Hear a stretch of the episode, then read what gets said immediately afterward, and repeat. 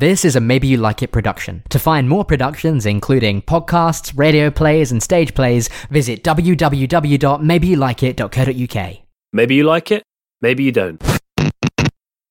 This is just something I worked up. Uh, I'll do it for you. Maybe you like it, maybe you don't.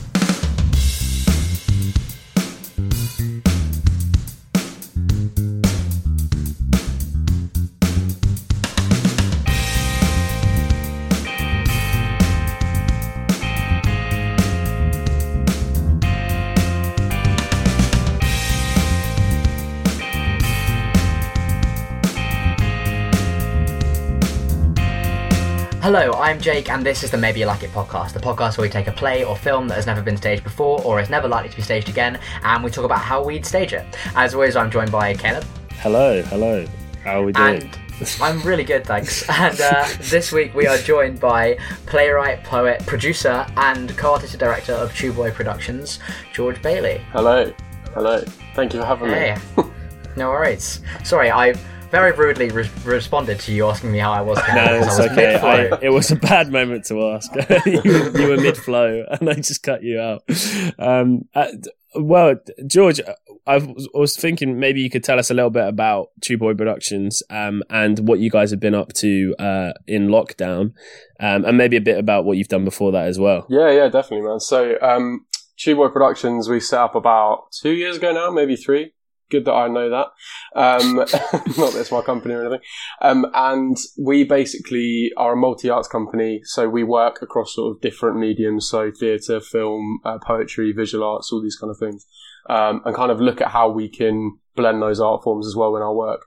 So over lockdown, we had this e-gallery that was uh, all run online, as you can probably tell from the word e-gallery, uh, which basically we um, engaged with about sort of 80 different artists from across the globe um, and put different works uh, online effectively. So yeah, that was a really good thing to do. And we did three different exhibitions. They're all up on our website now if you want to take a look at all. Any, any listeners out there uh, want to get their art fix. Um, so yeah, so that was what we basically did, and then we've also been doing a lot of planning for theatre projects that obviously have died a little bit now. Um, so yeah. so it's kind of a lot of planning and a lot of sorting out of stuff as well as trying to keep creative as well at the same time. Great, yeah, thank you. Um, yeah, I've been keeping up with the Quarantine Collective. I, I was even honoured to have uh, a little poem I wrote featured in the third one as well. Uh, we'll link in the description below, and everyone should go check that out because it's it's really cool. And yeah, and just keep on top of what uh, you guys are up to because you you're making some really cool stuff. Mm, um. Cool. Uh, so George, you, chose the film this week. Mm. Um, what what film have you brought for us to stage in our hypothetical theatre? Right, I've gone for uh, Chicken Run because it is a classic film, um, and I just think it's, for want of a better word, it's going to be batshit to try and uh, to try and stage it. Um, yeah. yeah. it's a pre- it's pretty iconic. Yeah, it's a pretty iconic film. But um, I'm, yeah, a, I have no idea how we're going to stage this. But before we get into the staging, do you want to give us a sort of for those who have been living under a rock and don't know what Chicken Run is? Do you want to give us a rundown of what the the film is kind of about? Yeah, so definitely. So it's effectively the Great Escape, but with chickens. Um, it's a sort of more democratic, equalized animal farm, like without any sort of hierarchy or anything like that. Um, effectively, the film is um, a group of chickens, group of hens, and they decide they want to escape the coop that they're kind of living in.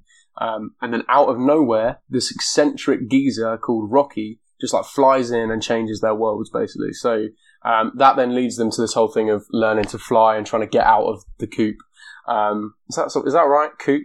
That is is that the right word? Yeah. Or just the run? I think guess. so. Is that yeah? Yeah, Go for that. Um, Oh, uh, yeah, yeah, and there's like two kind of evil farmers, Mister and Mrs. Tweedy, um, all sort of like based in Yorkshire, and uh, they they aren't making enough money, so they're basically like, oh, okay, what we can do is we can buy like a chicken pie machine and turns the chickens into pies.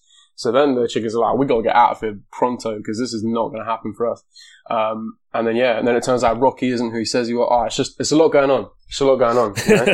it's it's hard to sum All- it up. You know. all in an hour and 24 minutes as Yeah, well. I yeah. mean, it's it's pretty concisely made. But yeah, and then in the end, basically they um they managed to build a plane uh, that flaps its wings, and they they fly out of there to a sort of new life uh, in this sort of like idyllic pastoral island. Um, yeah, that's. I mean, I think you've summed it up perfectly, really. Mm. Um, but also, if you haven't seen this, I mean, I'm very surprised. it's uh, it's like a, it's very much a British staple, right? Because it's Nick Park who did, you know, he's done like Wallace and Gromit Mhm. and all of that stuff, and it's Aardman Animations. Um, so, I mean, if you haven't seen it, you you've got to see it. Um, and I think the challenge for us staging it right is that it's this iconic film that's kind of riffing on other films because there's obviously the, the riff on The Great Escape, but there's also riffs on like Indiana Jones and Mm. things like this. Uh, and it's also uh, done in stop motion animation with chickens. Um, and, and it's a very distinct visual style, which, um, putting it on stage, we're obviously probably going to lose a lot of the, the charm that comes from that. And it's how, how do we kind of counteract that with our own sort of distinct, um, visual style in putting it on, on stage. Mm. Yeah, I've, I've been thinking a lot about that and about uh like the way the studios came together to make this film, Aardman and DreamWorks, and then they split off, and we could have had loads of films like this, and Mm. um and about that kind of stylistic nature. And I've been thinking about um the Beetlejuice musical, which takes the kind of um Tim Burton directing style of film and tries to put it on stage. Um, but I read a bit of trivia, which is uh that these chickens that Aardman make out of plasticine technically have no feathers on them, even though you don't really notice. Yeah. And essentially, like when when you read the description of them, like on a blank piece of paper that doesn't have a picture, uh, it becomes quite clear they don't actually look anything like chickens. um, and and that was the kind of style that the animators went for. And so actually, I think I I kind of came to the conclusion that that actually lends itself back to us if we want to not have them be chickens, as in they will be chickens, but as in we don't have to get, get them all in chicken costumes Yeah. and Yeah. you know actually fully realize the chickenness of them. We can ha- do a kind of Lion King style indicative chickenness, Yeah. um, Yeah. and I and get away with that in the same way that Aardman have got away with their chickens are just lumps of plasticine with little necklaces on. Yeah. Yeah. Yeah, definitely. Do you know as well? They made a video game of Chicken Run, like a I, PlayStation I One. was just reading this. I, I never played it. Yeah. Did you play it at I, all? I did. I used to have it as a kid. Oh my Um, word. It was what was it like? awful, really bad, really, really bad. Um, so hopefully we can do do the story a bit more justice than that awful game. Was it was it following like the same story as the film? I'm pretty sure. I'm pretty sure it was, but um, Yeah. I don't. I, I sort of have like sort of vivid memories of it. It's sort of like this nightmarish thing. I'm not gonna lie. I'm sort of trying to block Yeah. it out of my, my memory. yeah, like early noughties 3D animation Yeah. is pretty Just yeah, like quite hellish. Just quite. well, you say you say that, but this film is there are moments that are pretty hellish. It's quite dark for a children's film. I was actually thinking as I was watching it that actually I think if this film was made now, first of all, I think it'd be made by someone like Adult Swim, and it wouldn't be Yeah. anywhere near as as charming and Mm. joyful. And I can imagine that it would be just like this really sort of grim, like violent take on it, Yeah. which I'm so glad it's not. I'm so glad it is a family film because I think that that would be such a, a sort of letdown of what this film ends up being Mm. because it's so full of joy and hope. So the original film, the original script, had uh, a younger brother of Ginger, the main hen, in it, Mm. and he was supposed to provide kind of cute comic relief as well as all the other comic relief they had. Right. Um, and DreamWorks told Aardman to cut him 'cause really? they thought they thought it would be too cute. That's that's very that's not what studios that's not usually the decision they make. that's not. really interesting. Two thousand different time, different Wow. Wow. Yeah. That's mad. okay, I mean, so Jay, you you talking about potentially a, a Lion King esque design, um, as in Lion King on Broadway esque design, uh, where we kind of make these, you know, they are humans, but through like sort of mask and costume, there's just like elements that are chicken like. My my other thought was maybe trying to. Uh, make this show almost exclusively puppetry, um, but using different styles of puppetry. So some sort of like War Horse style, like these big sort of 3D puppets, and then some of it you could do through like shadow puppetry, some of the action sequences and things like that. Um, I don't know what you guys think about that. We could go in either of those directions. So I don't really mind. Mm. I really like that. I mean, my my thoughts about set fit either of those really, so I'm happy to go either direction. I think puppetry might be more interesting. Mm. Okay, I mean, I'm no expert on it, um, but I mean, George, you, you used to work at Chichester. They've done quite a lot of that puppetry, haven't they? I don't know if you've had any experience with that. Yeah, no, and I think the puppetry for them works really well because it's sort of uh, you have like one or two puppets in uh, the whole of a kind of story in a play. Um, Yeah. So, like the Butterfly Lion, for instance, there was probably like a, a sort of collection of puppets that weren't all seen at the same time. Yeah, Because when I was kind of thinking about uh, this whole sort of concept and that, I, I started on puppets and then thought, actually, it's quite a big cast of characters, and Yeah. if they all if they all stick, all of them are on stage pretty much all the time. And if you've got like I don't even know, like if it's like fifteen puppets all at the same time, I just don't know how that's gonna like I don't know. I Would mean, I've seen- translate? I've seen this show before by um, uh, a group in America called StarKid Productions. I don't know if you've Hmm. come across them. They've done like a Harry Potter parody musical that's quite well known. It's kind of where like people like Darren Criss got their start. Um, And they have a show called Starship, which is kind of like the Little Mermaid, but it's set in space. Um, and it's about like this little ant thing who then becomes a human being um, and gets to live his life out as a Starship Ranger um, and then has to make the call between being an ant at the end or a Starship Ranger. Anyway, um, but uh, their puppets, it's basically like you have the person who's operating them and basically all they're doing is putting their like hand in like where the beak would be for example and then they have like Mm. one pole to to um control the the like wing of the puppet um but the, all of the expression and the emotion is happening on the face of the person performing so we Oh, okay. but as an audience, you kind of like just transpose that expression straight onto the puppet. You you kind of don't need it on the puppet. Much like I guess in the, in the Butterfly Lion, how a lot of those puppets. I mean, the dog for the Butterfly Lion was just a head and a Mm. tail, but you fill in the rest of the body just through the performance of the the puppeteer.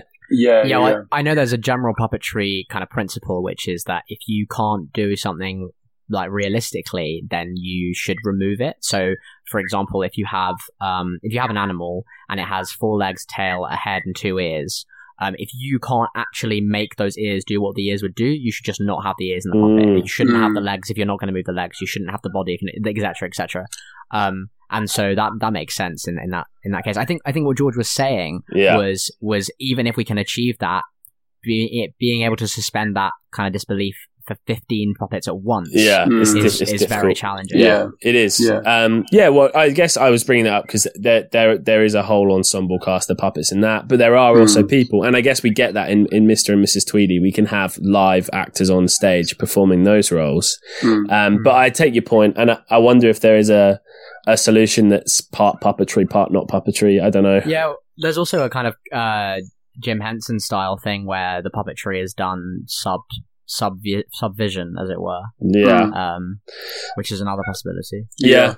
Although that's going to really restrict like some of these set pieces in what we can do. That, that is yeah, yeah, yeah. So yeah, I mean, as far as as far as a basic set layout, does anyone have any any base ideas? I had an idea, but it's very sort of wacky. Um, so just bear with it. But oh, wacky's good. Wacky's good. wacky, you know, for a chicken run, you're going to need a bit of whack. Yeah. So, um, so basically, you take the audience. So it's like a promenade piece, right? oh, nice. um, you bring them out into like a kind of farmyard area. Um, it's like very site specific, very kind of you know you're, you're there. It's visceral, like you're feeling the Mm. chickens in your bones. You know, you are a chicken. You are a chicken. Um, maybe we could give them all like chicken masks and stuff. You know, as they're coming. in. Anyway, we um, need masks. so then- that's good for COVID theatre. We give them all Well, chicken exactly. masks. yeah, like it's, it's outside. We give them Yeah. masks. What more do Yeah. they need? You know. yeah. Um, and then like we sort of dig these kind of trenches, so it's like kind of mixing this world of like war as well as like you know chicken farmyard. Um, and it's like you're sat on these benches within this kind of uh, in the round staging where like you're on each side of the the kind of battleground that you're seeing before your chicken run. That was the kind of idea I had, but Phil, Mm. I'm I'm willing to be kind of. I like off of that. this. I like this, yeah. And now I can see why you uh, weren't so keen on puppets. But I think we can move away from that. Uh, yeah, I like that a lot. Jake, th- how does that kind of fit with what you've got in your That's head? fun. That is that is almost the antithesis of my Oh, idea. fun. I guess. um, so I guess what you know what we do on this podcast is we kind of set our own budget depending on what we're Mm. thinking we're going to do. Uh, so I've, I've, but I thought, you know, often these things, especially, you know, DreamWorks have just put on the Prince of Egypt. They're, they're thinking about, you know, let's, let's just send whatever we're doing straight to the West End with huge budgets. So I just thought, well, let's just build all of it, uh, basically. so my idea is basically a, a kind of mezzanine stage. You know, the kind of like two levels. Yeah. Hmm. So on the top level, I'd have like the house, but like the interior of the house of the of the farmers, Yeah. and and then uh, outside of that house, you'd have a bird like a, a model of the chicken coops, sort of thing. So like you could see the whole thing, like those pat those zoomed out shots that you get of it Yeah. in the um in the film, and then underneath would be almost like a zoom in on something that's going on on in that uh in that model of the of the of the world, and you could even have like a light come on you know, in the model where you can see underneath. Um, and so there's you still wouldn't need that many locations underneath. You'd have Hut 17, which is I think there's a reference to a film that I don't know. 17, but Is it not Great Escape? Maybe is it not the same Hmm, numbers? it might be. Oh, maybe. Maybe. I don't know. Anyway, whatever that is. Anyway, you have that hut which has got all these like equipment and uh, all these like diagrams and drawings or whatever, and you build the set bespoke in a in a very like contraptiony way, make it feel like that kind of like kind of Wallace and Gromit contraptiony feel. Um, Make the audience feel part of it, and and maybe have the audience as if they're in Hut 17 as well Mm. and then have that able to switch into the kind of like Heidi mode that they have. yeah.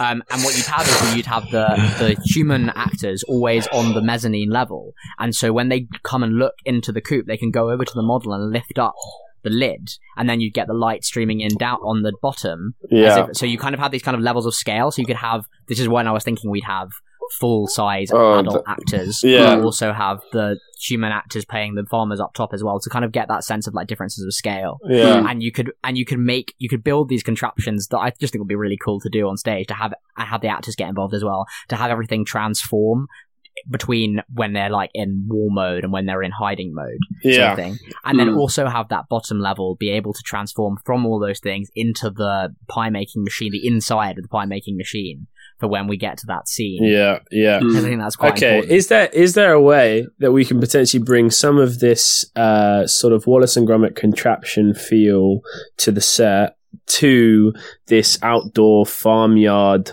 um, experience that George is suggesting? I think there's maybe a way of bringing those two together, so we have this same sense of, um, you know, you, you could even have like the whole, uh, you know, when the audience is kind of built in the round or maybe in the thrust in this farmyard.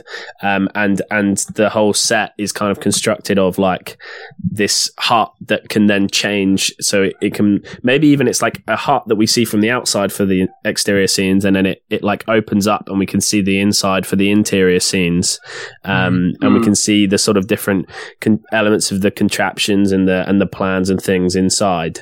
Um, I think maybe we could bring those two together in that way. And even if it's outside then we've got maybe lots of space you can even have like you know this machine that they're running through they can even like bring that machine with them or even like bring the audience over to where the machine is if we're doing it in a kind of promenade style um and and still give that sense of like moving parts of the contraption and stuff but um but bring it into this outdoor setting Yeah, it's a Mm. big old set to build to to then build the whole inside somewhere else as well. The other thing I was going to do with it as well was to um to say that that bottom as well as transforming into the machine. I just think you know just make it you know design a set that can do all these things, Mm. and it could also it could also transform as it does in the film into uh well part of that floor could transform into the plane, which could then rise up to meet the mezzanine level. Okay, so it's then at that height Hmm. and then we Oh, could wow. do the kind of whole bit where she's where the farmer's like hanging from the rope in the space between the mezzanine and the and the floor.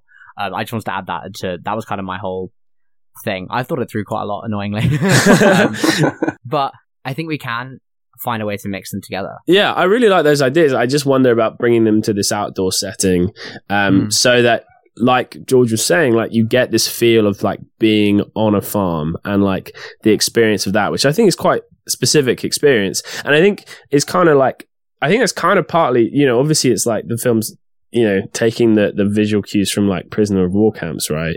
But I think it's also trying to give a sense of like this is a farm and that that feeling as well. And I think that that's important to put it outside in order to do that. But I think because I mean I really love that concept, Jake. I think that's a really sick idea, and I think there's a lot you can play around with with that. And the other thing I was thinking, sort of off the back of it, was uh, you could have this whole thing of the audience is obviously uh, more sort of related to the human characters because that's kind of who we are. Like that's that's who we kind of resonate with. That's who we see. So the fact that you've got the audience sat within the same kind of uh, confines of an indoor space, like the humans are going to be in this sort of mezzanine uh, idea, it kind of I don't know. It's quite it, it, makes a very different comment to what the film's making because obviously the film is a lot more kind of family oriented and stuff, but it's kind of this idea of um, consumerism and that kind of thing, and, and putting the audience within that seat, if that makes sense. I might have just run on a tangent there, um, but I really like it. I mean, I'm happy to kind of use a lot more of Jake's elements, to be honest, because I think Let's, it's well, okay. really Well, sick. So Yeah. how about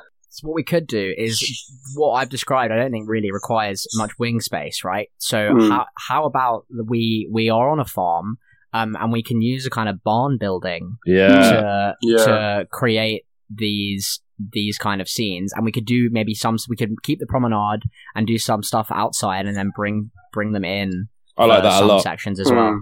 Yeah. Yeah, I That's like that a lot. And and maybe it e- even um you know the way you construct it is uh is is we we do maybe a little bit outside at some point in in the production, but also at the end you have this piece of set that that like you said it kind of like lifts up into that plane and maybe even like you have big barn windows um high up that open up and it can like go along like a rail um as if it's leaving the barn as if it's like escaping Yes. I, I think that that's that's probably possible, right? Um, yeah. and and that would be quite a cool experience for an audience. Maybe even if it like flew up over their heads or something out of the barn from where they've come in or something. Um, that would be quite cool. And then maybe that final scene is taking place outside the barn in like a, a space that like has that feeling of that like pastoral idyllic like setting of the of the Mm. ending, and you can do it that way as well. I think that's a good way of bringing the two together. Yeah, I mean, you could even have the audience on some kind of rail as well that moves in and out of the barn without them having to walk. Um, Yeah. that could give them Mm. a kind of feeling of like uh, not being able to control what's happening to them in the, in the same way we're thinking about, you know, the chickens inevitably getting killed and Mm. in pies and things like that. Yeah. Um, Yeah. Uh, yeah, I think all of that works. I think that's a really cool set. Um, and I think that thing you said about scale, Jake, is the really important thing because that's the thing I was struggling with. I'm Mm. like really cool with like doing the chickens at, in a kind of like Lion King esque, like with the, you know, part masks, part costume, but mostly human. But then how do you make that scale work? And I think separating them with a mezzanine is, is like the perfect way to do that Yeah. um yeah i guess the the, the thing um like I, you know i mentioned about it, it could have been a, an adult swim animation have been like a much more sort of aimed at a much more adult audience but it's not and and that's quite a key part of that um what what elements on the stage do you think we we could use to make it feel like a family show without it just being exactly the same as the film Well, that's the that's the big question, isn't it? It's like, do we want it to be a family film? I mean, that a family stage production, because obviously it's whether or not we stick to every single element within the same yeah film, or whether you take it a completely different direction. But obviously, if we're then talking about like marketing and that kind of stuff, people are going to turn up with an expectation. So, um, that's if you- true, but also if you're marketing to kids who saw the film in 2000, they're now in their 20s, Yeah, you can yeah. see it that way as well. yeah, exactly. chicken yeah. run up late you know like it's like a chicken run cabaret show, like gone wild. Chicken Oh. run two, two dead, two chickens. um, Gosh. Um, but I mean, there's a lot of visual jokes uh, throughout the film that are like kind of uh, them using tools for like stupid little things and uh, yeah that make it kind of feel very childish. Like the one like that comes to mind is chocks away and they throw away a Toblerone. Um, yeah, yeah. That's classic. That's Um, just good look, comedy. Uh, oh, the best joke in the whole film is they go on and on and on about talking about how they're looking to get try and get some thrust so they can fly. um, and then he they're they're trying to practice it, and he goes, "Just can't. Don't worry. Don't worry yourself. It's just a thrust exercise," which I just thought was amazing. um, so, I mean, I think just that kind of sense of lightheartedness and and avoiding it's. They have this thing where they kind of they they go, "Oh, death is imminent," and they all kind of cry about it, and it's kind of funny because it's so over the top.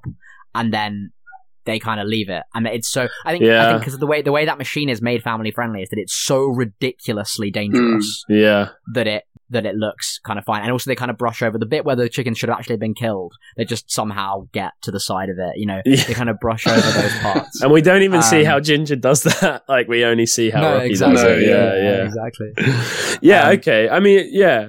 Well, do we want to keep it family friendly? If if so, do we want to introduce maybe like um, a kind of sense of audience interaction, uh, maybe through sort of Mm. pantomime style, like bringing the audience in to what's happening, um, or is there sort of another way we can do that, which is with just like visually, like it feeling like it has this sort of child like playfulness to the the whole production? I don't know.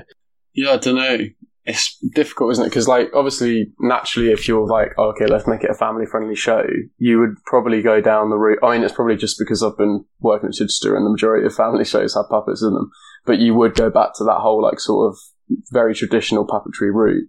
So Yeah. then, yeah, like you say, like, how, what are the other methods that we can use to then actually sort of enforce that kind of family friendly feeling? And I think, I don't know, like, I feel like the lightness in the whole like tone of the film would translate really well to stage. Yeah. But I mean, but I mean, there's, isn't there a section where like one of the chickens gets like beheaded or some shit? Yeah, yeah, off, There's Like, also a off nuclear screen. bomb blast. Yeah. Yeah, so there that- are quite like dark things going on. Yeah, no, I like- definitely, and I I don't think we need to get rid of the darkness at all. No. Um, and I don't think that that ruins the fact, you know, part of it being a family show rather than just like a kids show is that it kind of it's marrying the two of like the where the kids are at and where the parents are at and putting those two together for sure. I think, yeah, I think you're right. I think that the and I think what, what's great about the sort of um, the visual comedy of of the film um, and the sort of slapstick that goes along with it is there's so much happening in every frame um, that when you translate that to the stage, you get this feeling of almost like a like a musical number. You can have these sequences where they're like training for flying and things like that, where so much is happening on stage, and there's a, an ensemble cast who are doing lots and lots of sort of visual gags at different moments, and building those set pieces is exciting and interesting and great for families because you kind of can't get away from how engaging that is to watch. Well, I think that that hits on the color as well. So, I mean, so I don't know if you've seen these interviews with the uh, creators of BoJack Horseman, where they they often talk about how the, the what they talk about in their show is so dark, um, but it is allowed to be made that dark because they use uh, this kind of wacky animation style. They use animals, which which creates distance between the audience and the story, which allows them to kind of go that deep without people just Mm. wanting to turn it off because it's so horrible. Yeah. And I feel like Aardman do a similar thing here, where because they're using plasticine, unrealistic looking chickens, they can talk about like, like basically saying like, uh, you know, imagine if these chickens could talk, you know, how terrible is the meat industry? I guess. yeah, yeah, yeah. um, which is kind of it's weird because that's kind of not really a message anyone really took from it. I don't think. Well, because Um, it's doing so much about like anti-capitalism, feminism, Yeah. like female and Mm. working class empowerment. Like there's, it was, it's so, it's balancing so many threads of like different, really important themes, especially within the British context, all at once, uh, whilst also kind of making a comment on the meat industry. It's pretty amazing. Yeah.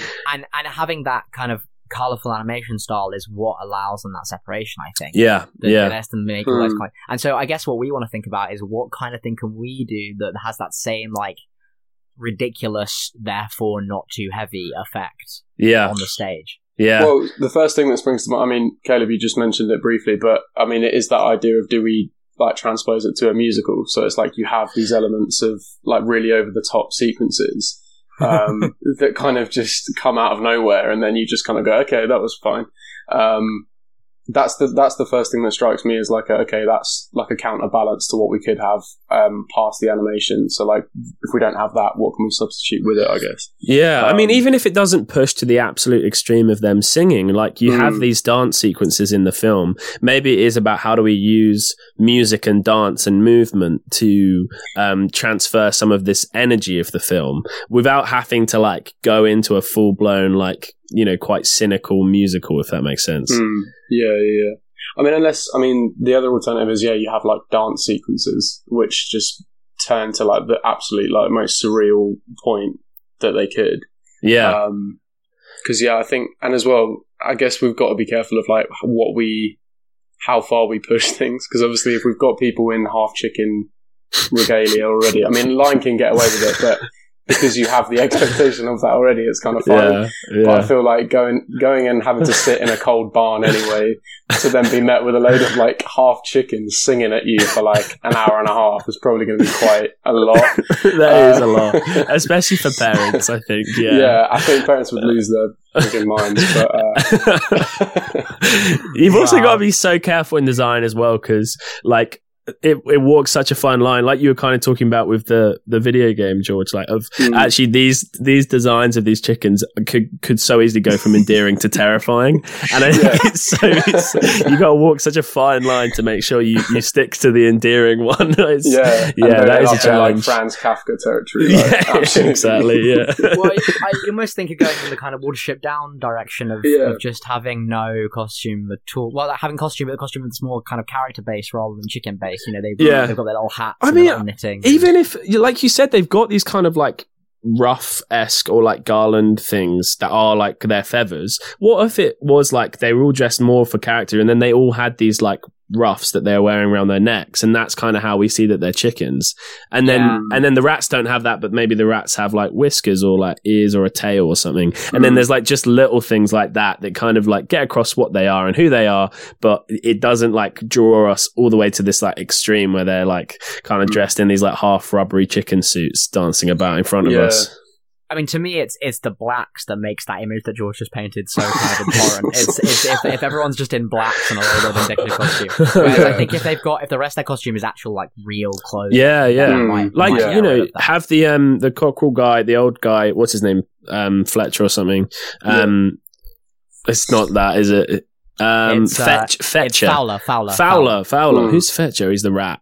Rat, Fetcher. The rat's Yeah, Fetcher. Fetcher That's hilarious. Um, if Fowler was like literally dressed in an RAF uniform and like Rocky was dressed in like one of these like leather do up, um, like motorbike, uh, or like, you know, like circus performer uniforms that they wear for like a cannonball performer, you know, you could, yeah, you can definitely dress them in like regular clothes that make sense at, to the character and then just have like a little element of them that makes them the animal as well. Yeah, for sure. Well, and I think that works really nicely because I mean, um, bringing it back to my own experience, uh, we back in like when I was in youth theatre, like years and years and years ago, down in Guildford, um, we did a production of Animal Farm, and originally we were going to do it in this like humanoid way, like we're chatting about now, um, where like you know the pigs would have like baseball jackets and like you know had like a little like tail coming out of like the back end of jeans and stuff. And I Mm. think that's so much more effective because it's the subtlety of it that kind of actually lets you into this world a bit easier. Um, and then we didn't end up doing that concept in the end, and we all had like crutches. Like I was playing boxer, and I was supposed to be this massive horse, and I was like, "How am I supposed to do this with two crutches, like with my head down on the floor, basically?" yeah. Um, so yeah, I think there's there's more room for kind of fun as well in that. Like if you Yeah, kind of take and we've already- of- yeah. yeah, we've already done a lot of the work in, in building a set on a Mm. farm, like drawing them into the setting that actually then for the costume, like, you know, the audience already knows what they're expecting. They're expecting these people to be chickens. And so Mm. they kind of fill in the rest of the blanks themselves that It's way. pronounced egg expecting. Expecting. there are so many great puns in this film. I mean, Yeah. that's. I mean, oh, I don't think there's much rewriting that needs like some. Sometimes, like we're doing a film that needs like heavy rewrites to get it into the theater. I don't think there's much rewriting that would be Mm. needed. And one thing that definitely has to stay is just like this excellent wordplay. The the one thing that comes to mind is um where Ginger says, "Where there's a will, there's a way," and then um Rocky's like, uh, uh yeah. So oh, what is it? It's, and I will go that yeah, way. that's it. I will go that way, and it's so good. It's just like that's such a like clever little use of like wordplay that like again I think probably goes over a lot of kids' heads maybe, but like it's just so easy to appreciate because it's so simple and so playful. Um, Yeah, much like, just like most of this film. What else do we need to talk about? I think we need to talk a little bit about the probably the the main villains, the Tweedies. A bit about sort of some of their characterization, possibly. I mean, for, I mean that they are like your classic, like cartoony villains. They are so over the top. Like Mister Mm. Tweedy is like such a bumbling fool, and Mrs. Tweedy is such a like mastermind, like Cruella de Vil type, and she's like so psychotic um, in Mm. in the way that she comes across. And I think again, that's something that I think probably lends itself better to a stage play because they they these sort of like pantomime villains. They're like so Mm. over the top and so yeah, kind of beyond any real person. Like no one is like this. Like her plan to turn all the chickens into pies is just pure evil because that can't possibly make them more money because then they would run, out, of chickens. Yeah. yeah. they don't have any plans to do any breeding. She's like, just kill them all. It's just like that is pure evil. um, yeah, I mean, I, I don't know what else to say about that really, apart from like, yeah, I, I've noticed their costumes are very like very brown, very drab, very like Mm. you know Yorkshire, that kind of like. that, just that image we have of like that part of the country and farming and it kind of using that but then like turning it into this very sort of evil feeling uh look to both of those characters And I think they, like, the thing is as well, I, I don't think they need much rewriting either because they crop up like the perfect amount for like an audience to retain them. And Yeah. also like, I don't know, like I feel like they are in it the the perfect amount because every time they crop up, you're like, oh, okay, what's coming next from them, sort of thing. It doesn't, and they never feel sort of like they outstay their welcome or anything. absolutely There are some moments where they need to, to give the chickens more time, and so they just Mm. show a, a small shot of her still looking at her clipboard about something for no reason. yeah, yeah, yeah. but but otherwise, yeah. Um, and it's a great kind of power dynamic. It's, it's it's it's rare considering the films we've done for a film from 2000 or earlier to or even 2010 or earlier in the case of one film we've done uh, to not to not look at it and think oh gosh some of this is just problematic which is nice. Yeah. Um, oh this is what i was saying. I mean like this film is one it's not really ahead of its time because none of the issues it's dealing with are particularly like modern but it's it's handling like this issue of like class and capitalism and like some of identity pol- politics and looking at like feminism and like that comparison of like the american experience and the english experience um and and, and then also like that yearning after a, an idyllic pastoral like green future. And these are all issues that are still so prevalent today so important today and haven't aged a bit as problems since then. Um and so like there's no reason why the film should have aged since then as well. Like it's they're all handled like i think really deftly really subtly which is great. And, and i think putting that on stage is you know now is just as important as ever to kind of give this story of essentially it's a story of like working class women like putting together a plane to escape this like horrible capitalist like um machine that they're a part of. And even like the character of rocky who's this kind of like you know that sort of cocky male character. I mean literally uh, he's a cock. Like that's the you know the joke right? Like he in the end he has an impact on the story but the impact he has is just to empower the women to figure out and and so, solve their issues themselves um, which is great because that's exactly the kind of stories we we want to see more of at the moment. And the fact that it you know this was made 20 years ago and it's only now that that's becoming like a mainstay of you know british cinema british tv um, and also just like in a in a global context as well. So i think now is a, a great moment to be putting this on stage as well and be getting those themes out there um, which is great. Yeah, and that's, and that's the thing I like about it as well is that it doesn't because it's under the guise of like a family film or a kids film. It doesn't cram any of those things down your throat. They're just Yeah. apparent and like they're just there, sort of, sort of in the background, but then kind of come into the forefront throughout. Um, and I think that's something to try and keep hold of uh, in like the kind of ada- adapting of it yeah yeah because it absolutely could be very easy to make it very preachy and very sort of you know obvious. When actually, I think the the film deals with it in a very subtle and yeah, really kind of uh, good way. That word? it manages that thing that I think a lot of films they'll they'll work from these kind of premises where they're like, oh, this is such an analogy, and then they'll be so impressed with themselves that all the jokes they write will point out that analogy.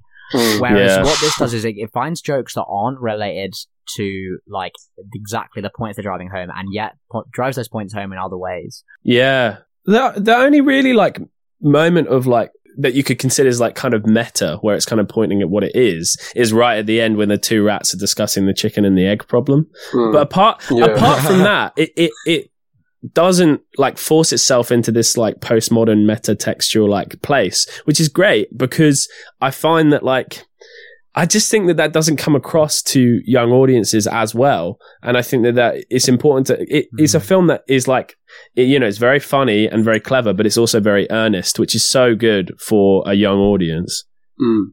The other, yeah, I think the only other meta moment is when there's a harmonica playing over the top as music, and then you realize that Mac, which apparently, by the way, originally stood for Mac Nuggets, um, is uh, Mac is playing the harmonica on screen. Yeah, she's yeah. just in the background. Um, but yeah. So- Oh, the only other slightly meta thing, actually, of something I want to talk about is the the only thing that might require a bit of rewrite. Actually, is is this kind of American dream character in in in Rocky?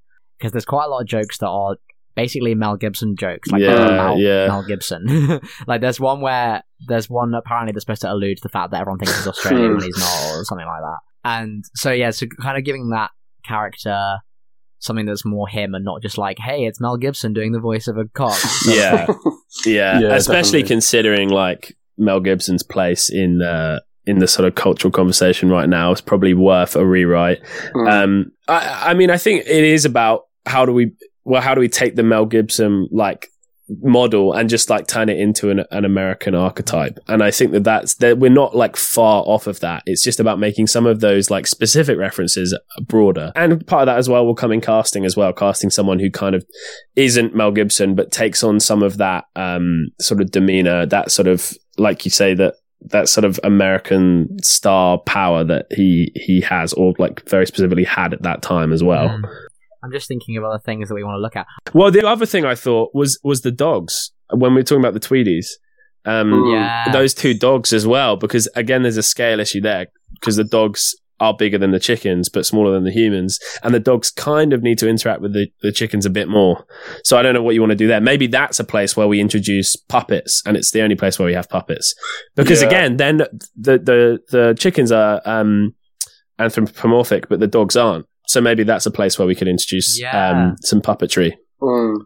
Yeah, I think that sounds like a good plan. Like, I think if we don't have it anywhere else, the dogs are probably quite a good place to do it because, I, correct me if I'm wrong, but they don't have any dialogue in the film, do they? Not at all, no. And I think it makes them scary as well, right? They're, this fact Mm. that they're kind of they're they're sort of more wild in that way, and you could Mm. make these really big like four man puppets as well, which would be Mm. quite cool to see on stage, and and to have them interact with the the humans playing the chickens as well. Mm.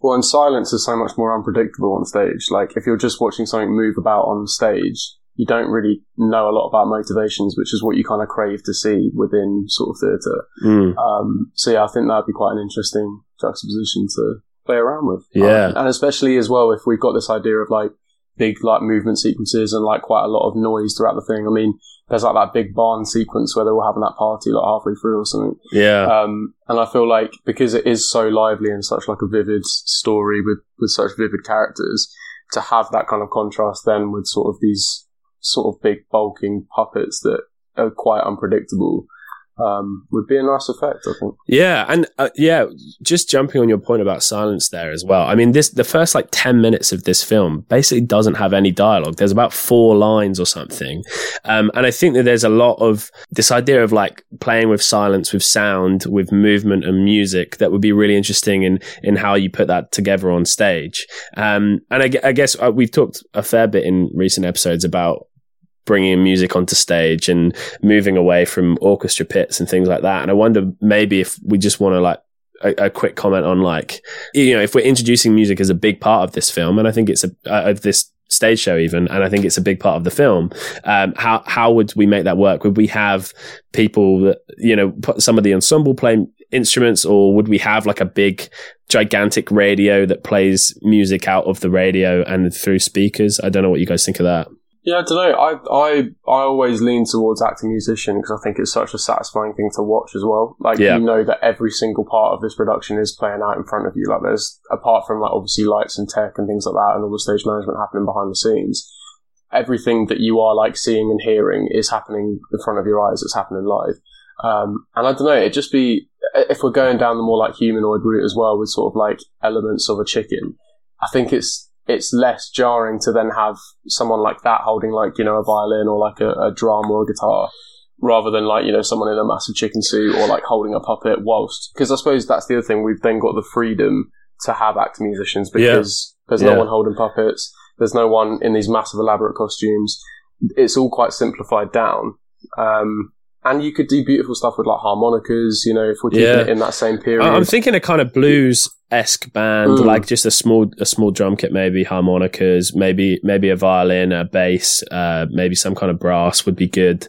Yeah, Mm. I think that'd be great. Yeah, and you can match up like instruments to characters as well. So like the the instruments that the rats would have, for instance, would be very different to like what um uh, Fowler has, for instance. Do you know what I mean? So I Yeah. think there's ways that you can match up different like actors with different uh, and different characters to different instruments. and you well. can even design the instruments to make them look as if they've been built on the farm out of like Mm. leftover bits. And I think there's a way of doing that that would add to the design element of Mm. of what we've talked about already. That would would really like give a sense of them being a part of this world in playing the music. Yeah, yeah. Mm. But then I do also think there is something in like having a sort of radio playing like bigger sequences or something. I don't know, but whether there's yeah, I don't know, It maybe a mixture of the of the two. But then is Yeah. that a bit cheap? I don't know. Yeah, I think because I think that definitely, I think what we've said so far definitely fits within the world we're creating. But I think there are a couple of moments where I think it maybe we Hmm. have to look beyond it, as you say, maybe use both.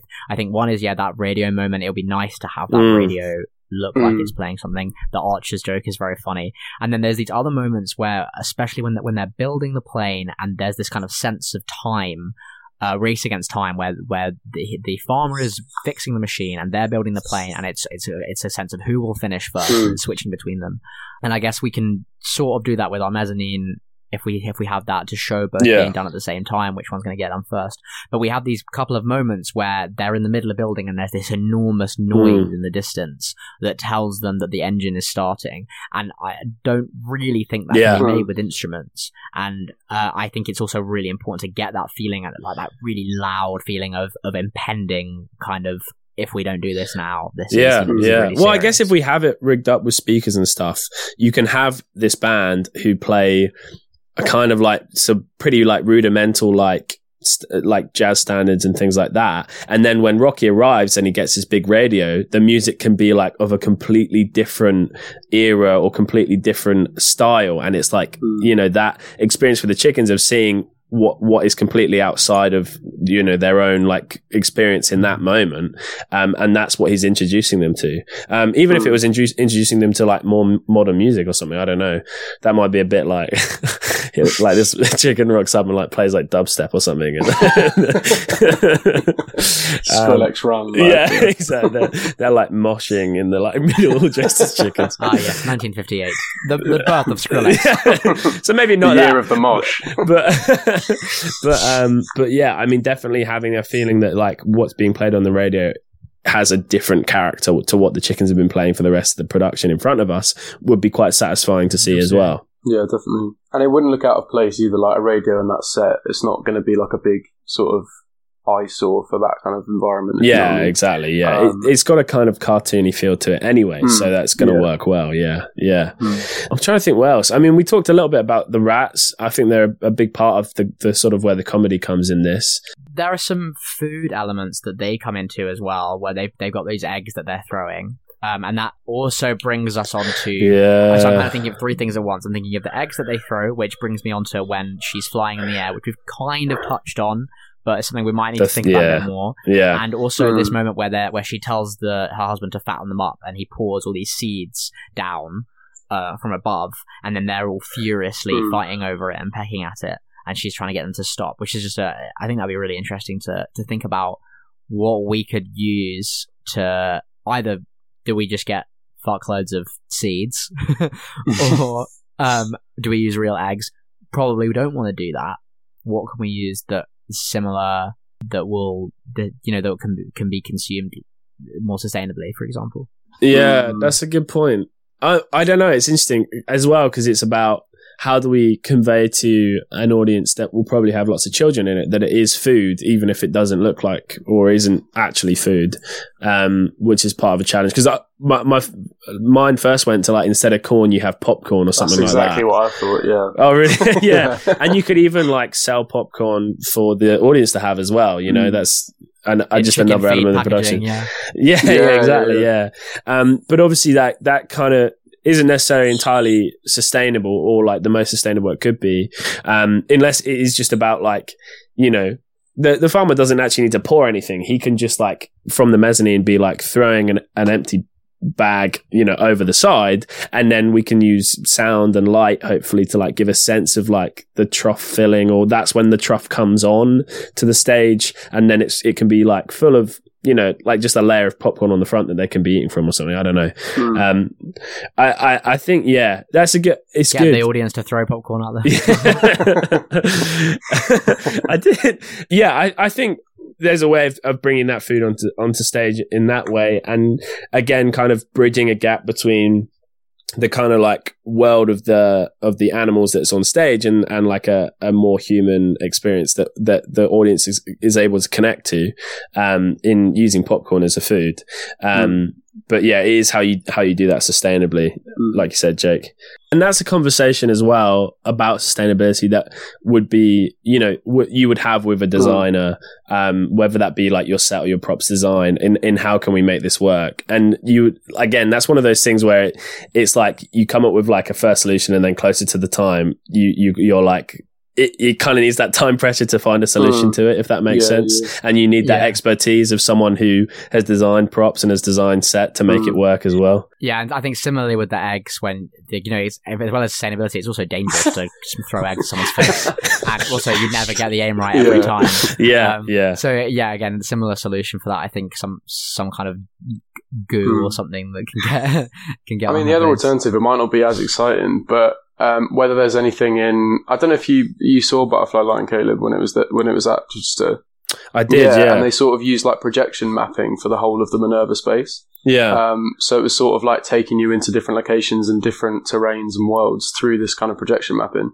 So whether there's something quite interesting in like if you've got this barn space, how do you then kind of uh, projection map onto that to kind of give the illusion of kind of whether it's uh, food or whether it's like certain um, textures or, or surfaces, yeah and then that would also yeah. help with then like changing location quite well. So like for instance, this ending sequence of a plane.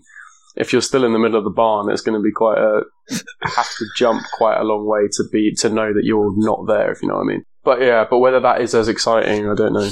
I don't know, Yeah. and I'm not sure how well it would work in, in a barn space. I, I No. feel like this probably is a way of figuring it out, or whether it is just about you know that moment where he's pouring food. Whether you can use like you know specific like warm lighting on like a specific area of the stage, um, or something like that, and and maybe use like sort of the slightly more like rudimentary technique of just lighting to kind of Mm. give a sense of like the glut and the food that's like being put on stage. Um, I don't know. That's quite difficult. Uh, Mm. Again, I think is something that like, yeah, hammering out the details of that would be quite challenging. But I think that Mm. I think there is a solution in in maybe a combination of some of these things. Yeah. Um, Hmm. I'm not sure it's a popcorn gobo. I'm not sure. yeah, that's true. you never know, though. You never know. You do. You They do might never build know. it for Chicken Run. that does kind of take us to our, our third act then, or like our, our finale, which is the the um the big sort of flying contraption, and the moment that Mrs. Tweedy is climbing up the rope towards them, and then what I found hilarious watching this is when uh, Ginger like bites the the wire in half and then holds half of it, holding a whole human woman up with their wing before Yes, dropping her. If she's that strong, why could she not just like beat the shit out of Mrs. Tweedy a lot earlier? Do you know what I mean? Like, that would be a whole other film. It's just the chickens just like completely beating this uh, the farmers up. That'd be really funny. Um, yeah, I, I yeah, I don't know how we make that work on stage be honest, but I think there's probably a way of doing it. We talked a little bit about having you know having the set kind of like lift up and then go along a rail along the top of the barn potentially. Um, I think Mm. that's a way of making Yeah. the flying happen potentially.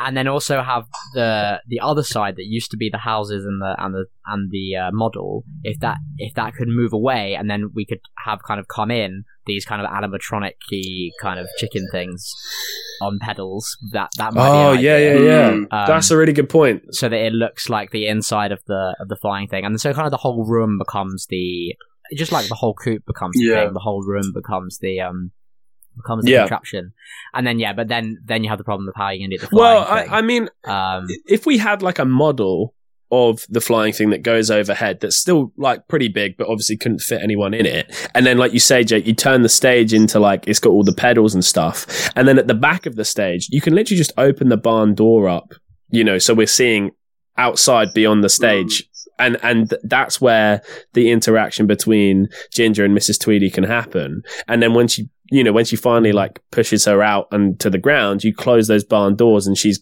gone forever. And that's kind of how you could build that visually Mm. i- there. Oh yeah, so she could even be hanging from the roof of the barn in some kind of safe Yeah. way, so it looks like she's Mm. down below, but it's kind of level at the same time, and that could kind of work together. And I also I quite like the idea of when we have that kind of contraptiony moment of the um of the coop turning into the the plane. Uh, I like the idea of the audience being moved in some way at that same time as well, so they can maybe move their vision so they can see that outside the back of the Yeah. barn as well. Yeah. yeah, definitely, definitely, and yeah, and I think that will help massively with that believability for that moment because I think, like, even though it is you know a family film and that kind of stuff, it, you you get a lot from that moment. It's such a moment of satisfaction, like seeing her just like bunning off. It's like yeah, sick. Yeah. Um, so Yeah. like it, that would be the thing to like try not to lose that feeling. And I think yeah, all those things that we've just chatted about would do that very well. So there you go. Brilliant. And and then that takes us to yeah, the the ending in this sort of idyllic island paradise that they build for themselves in a kind of when it seems like it's like a sort of Lake District type, you know, setting.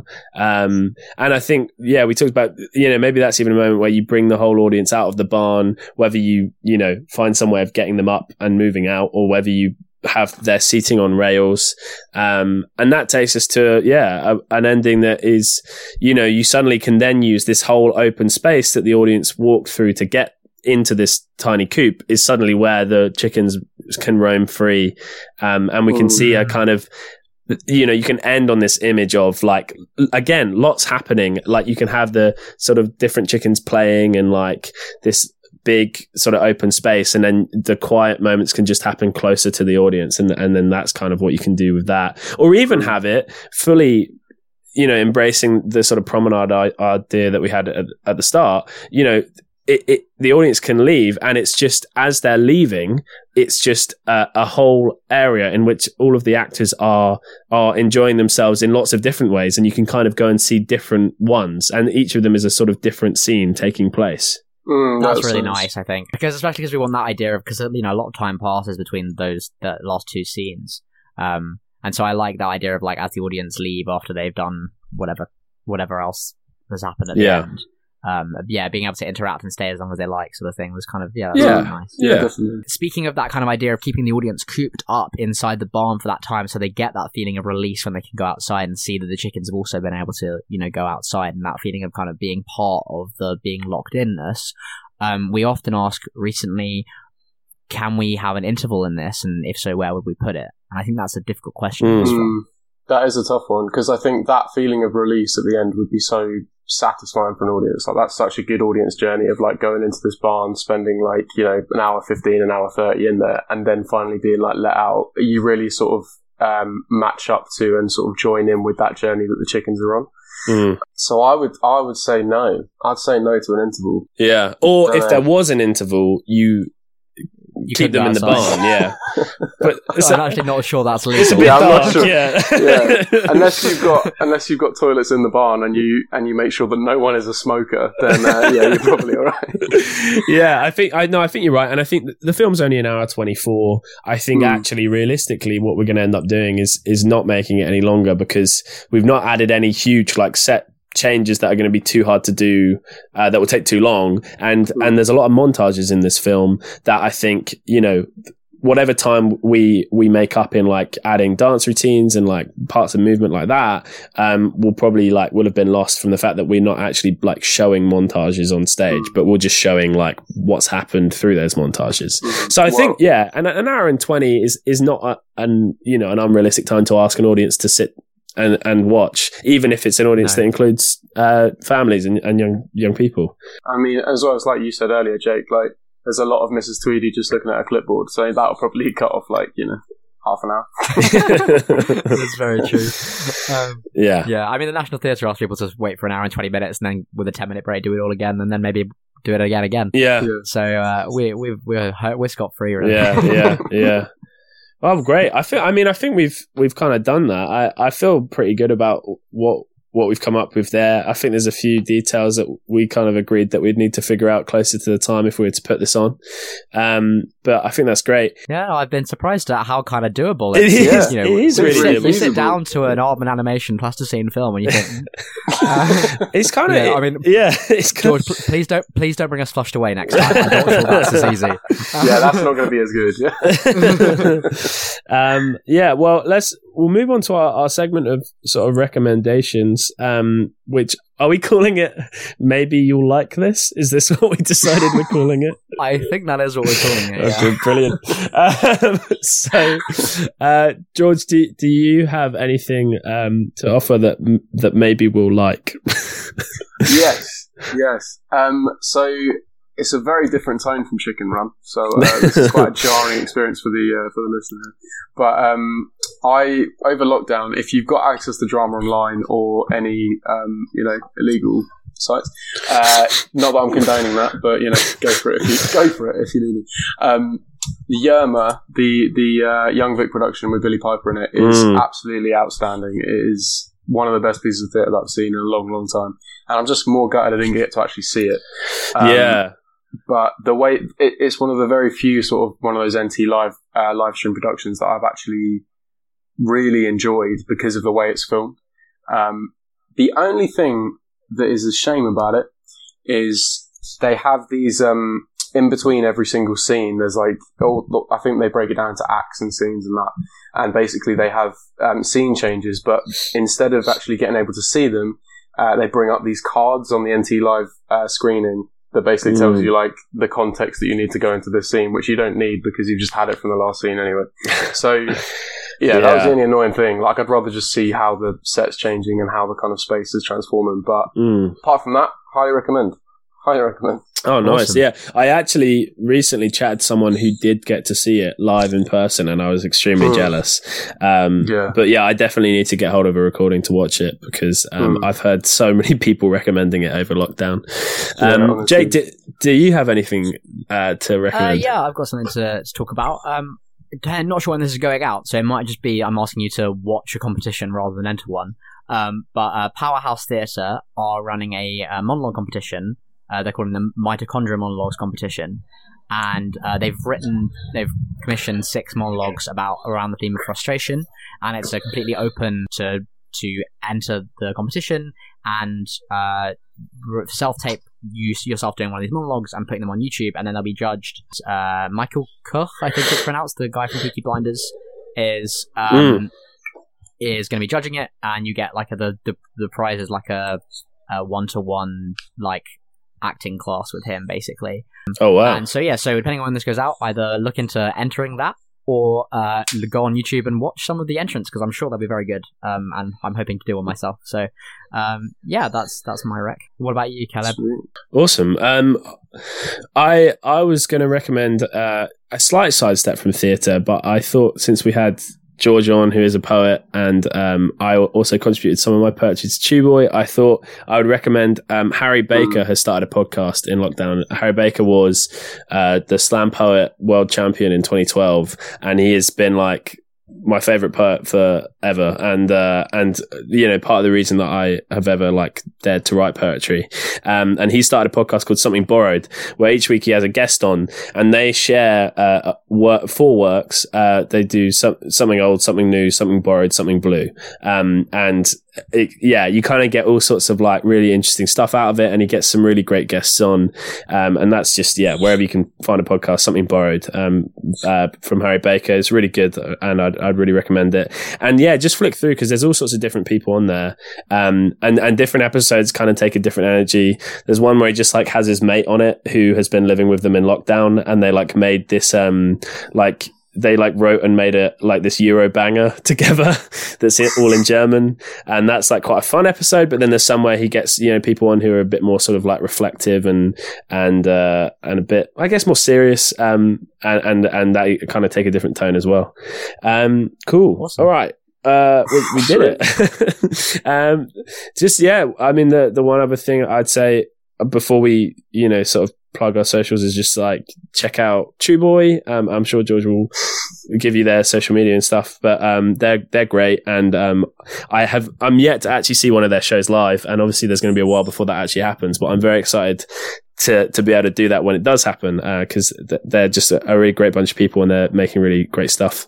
Um, so George, where can people find you online? They can find me most places at Georgie Bailey with two e's before the y. Um, and then Chew Boy Productions is either at Chew Boy Prods or at Chew Boy Productions. Um, and yeah, come come and say hello. Awesome. How do you spell Boy, George? Uh, so chew like ah. chewing, and then B O Y Got you. Uh, I thought it, I wasn't sure whether it might be choo choo like the train. I was just wanted to check. Oh, um, oh, right. but uh, assuming everyone's got that now and wasn't as stupid as me, uh, Caleb, where can people find you online? I am on uh, Twitter and Instagram, and I, am going to start plugging my Letterboxd as well because that's where I review all of these films as well. Um, at Caleb Lebster, C A L E B L E B S T E R. Uh, Jake, where can people find you online? I am on Twitter, and I'm also on Letterboxd at the same at. Uh, so yeah, have a have a follow me in there. I also review the films that we do for the podcast. Um, I'm at Jake Reesh. That's J A K E R E E S H, and we are Maybe You Like It Productions, and this is the Maybe You Like It podcast. You can find us on Instagram and Twitter at Maybe You Like It. That's with the letter U. And you can find us on Facebook at Maybe You Like It Productions. That's with the word U. Or you can visit our website at www.maybeyouLikeIt.co.uk or drop us an email at info at maybeyouLikeIt.co.uk. And if you liked this episode, then as well as visiting Chew Boy Productions, you can also subscribe uh, to our podcast wherever you get it, and you can rate it and you can share it with your friends. And we would love you to do any of those things. Anything else to say? You need to do your sign off. yeah, well, I just wanted to check no one had anything else to say. You know, it's, I've, got, it's a hot I've day. got nothing to I'm say. Actually, I'm fasting today. Anyone that's made it to the end of this podcast, I, I haven't eaten any food or drunk any water for nearly 25 hours. So I've got, I'm not going well here, but there we go. Um, it's, it's, the ninth of Av for anyone who knows what that means. Um, but anyway, maybe like that, maybe you didn't. Ooh.